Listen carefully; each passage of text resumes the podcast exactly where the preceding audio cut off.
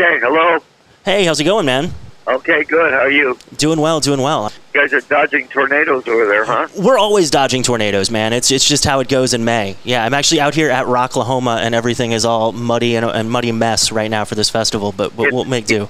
It seems like at the last three days I cannot turn the TV, the, the weather station off because there's so much drama going on with the, you know, with all these tornadoes. Yeah, yeah, it's uh, it's it's pretty nuts, but, but we're we're sort of used to it. It's it's it's most every year. But by the time that you're Yeah. here out in July, it, it won't be an issue. The heat will just be the issue.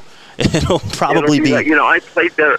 I played there one time with a uh, at the uh, golf club of Oklahoma, and it was 95 degrees with 90 percent humidity. And I think we got through four holes and just went, I can't breathe anymore. Yeah, it, it's it's rough. There was a, a show at the Zoo Amphitheater where, where you're going to be at this summer that I think last year it was like 111 that afternoon, Yeah. and it's just like, geez, Yeah. how's it? But you know, it's it's it, Well, we live. I live in Arizona, so I'm used to that. I'm used to. I'm just not used to the humidity. you right. know? But yeah, so you're going to be here, as I said, July 28th, Zoo Amphitheater with with Halestorm and Motionless in White, which is a, a pretty rad tour and, and a bit of a, a, a different summer summer thing for you. Yeah. Well, you know, it's it's. Um, we realized one thing. Like even when we went out with Motley Crue, it was sort of like the reason we did that was to get in front of a younger audience. I, I understand that you know we're we're a classic rock band, and our audience goes from grandfather, father to son, and they're all you know I mean they're all rock fans. They're all hard rock fans. So the idea of getting in front of a younger audience that that Halestorm will bring and Motionless in White, I want that audience because they've they've only heard of Alice Cooper. hmm They've heard the legend of Alice Cooper. Right, they might Now just I know you from Wayne's World. Show. Yeah, that's kind of it. You know, and, and when they see the energy of the show, they realize that we're probably the highest energy show out there.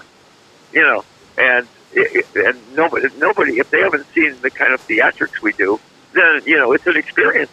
They they walk away being Alice Cooper fans. So we you know we want to be in front of as many different kinds of people that haven't seen Alice Cooper as possible. Awesome, and, it, and it's going to be a new stage show this year, right? Entirely new. Yeah, we we did the last show for two years, and then we decided, you know, okay, let's put this show to bed. Uh, time to do an entire entire new production, new new props, new everything. Same band. Uh, you know, it's it's the same band with uh, Nita Strauss is our lead guitar player. She's she looks like a Victoria's Secret model, and she plays like Steve Vai. Right, You know, yeah, I and, mean, and she's she's like- out there killing it with her solo record right now. She's killing it. She's so good and such a great chick.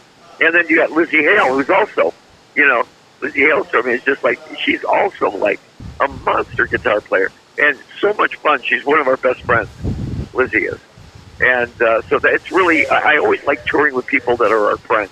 You know, that's always makes the tour so much easier that when everybody's buddies. You know, uh, and our drummer, uh, Glen Sobel, got voted best drummer in rock and roll. So you know, it's a really amazing band.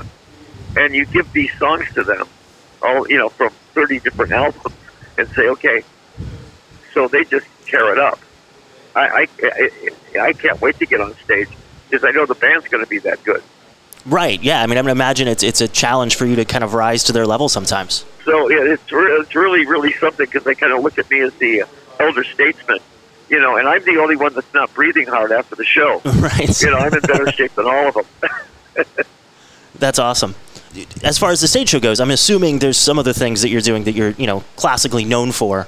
But uh, how do you kind of find that balance between, you know, doing the Alice Cooper show that people want to see while also incorporating new things and keeping it exciting? Well, I remember, you know, I remember two incidences when I was first starting that really got my attention. I was talking to Jimi Hendrix, and Jimi Hendrix goes, "Man, if I have to play Foxy Lady one more time, I'm going to go crazy." And I was sitting there going, "If I was in the audience and he didn't play Foxy Lady, I would really feel cheated," you know. Um, and then Bowie one time told me, he says, "He says uh, I'm going to do a, a whole tour and not do any of the hits," and I went, "Wow." they're going to hate you for that. so I've always done all the hits. You know, I always believe do the hits and do them just like the record. You know, uh, and then add what's called what we call the, the stage hits, songs like "Feed My Frankenstein" and "Dwight Prime," things like that. You give them those songs, you know, because those are the, the theatrical, you know, songs. Mhm. And then every once in a while, you throw in a song that nobody's expecting. You know, you can really tell who the real fans are when all of a sudden you do a song like "Roses on White Lace," and they go, "Wow, I never thought I'd ever hear them do that song," because it's very obscure Sure. probably never got a, ever any airplay. But if you if you're an Alice Cooper fan, you know the song, you know. So I mean that that's kind of how we have to do it, and then we have to wrap it around a storyline. That's where I come in. Uh, also, and I, I my wife is a choreographer, and uh, you know, in a ballet, uh, she's a prima ballerina, and so she knows how to work the stage. I know how to work, uh, you know, how to design the stage. And Shep, my manager, we've been doing this for 50 years, so he he knows how to light it. And uh, we just put all our best things together, and all of a sudden you've got a new show. And if you see the show probably now and see it two months from now, it'll be different because we will change it around. We'll move it around. Somebody will say, "Let's let's move that song over here. Let's not do that song. Let's try this, that." And pretty soon you've got half of the show is, is changed. So I like the fact that it ha- it, it has a life of its own, and and it it breathes. That basically you can you can move it around. It's not written in stone. You know. Gotcha, gotcha. Now you, you just mentioned that uh, you know you guys have been doing it for 50 years, which it actually is the 50th anniversary of your first record this year. Are, are you going to do Yeah. anything with that, or is that something that's just it doesn't really matter to you? I would not subject anybody to anything from Pretties for You. uh, Pretties for You was the weirdest record ever. Um, now it's become. It was at the time. It was. Everybody said this is so crazy that this band is going to last for two weeks because it was so weird. Frank Zappa saw it and he went. I don't. He says I don't get it. He says the weirdest stuff I've ever heard. And he says that's why I'm going to sign you because it, I don't get it. If Frank Zappa doesn't get it, you know that's a good sign. Right. Well, since then, that album that hardly sold anything has become now very artsy. Now it's become like a piece of art, you know. And people go, "Yo, yeah, pretty for you." You know, the really Mhm. deep stuff really is, you know, we're way advanced to anything that you know, and and it is. It was really futuristic, you know. I mean, it, but the songs on there are just so insane, and they really, really, re- really represented the Alice Cooper of 1968, 69. Gotcha, gotcha. So, so we won't be seeing anything on the, the live show from that from that record. You don't want to go doubt- take take the crowd on that trip. did, it would shock me if we did it. Yeah.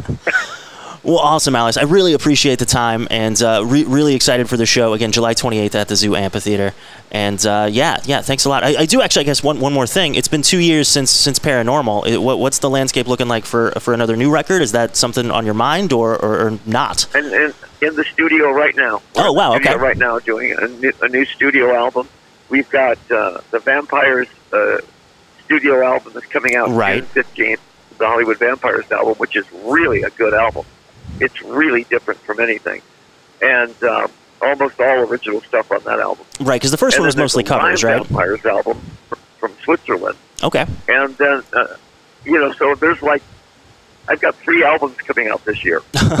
Well, I, congrats. That's that's a that's a heavy workload. Yeah, it's great though. It's fun. You know, I mean, everything that we're doing, there's a huge difference between making records because you have to and making records because you want to. Sure. And same thing with touring. Touring because you have to or touring because you want to is, is an entirely different thing. One is because you're really having fun and you're really doing your best work. And the other one was because in the old days you had to tour and you had to record in order to keep your career going. Now we're doing it because we really, really enjoy doing it. Gotcha. Well, that, that's, that's that's a great place to be, and uh, yeah, looking looking forward to seeing you in July, man. I appreciate the time. Thanks a lot. All right. Well, if you uh, hear the sirens, get in the cellar. Okay? Yeah, we'll, we'll be prepared. We're we're we're, we're storm aware.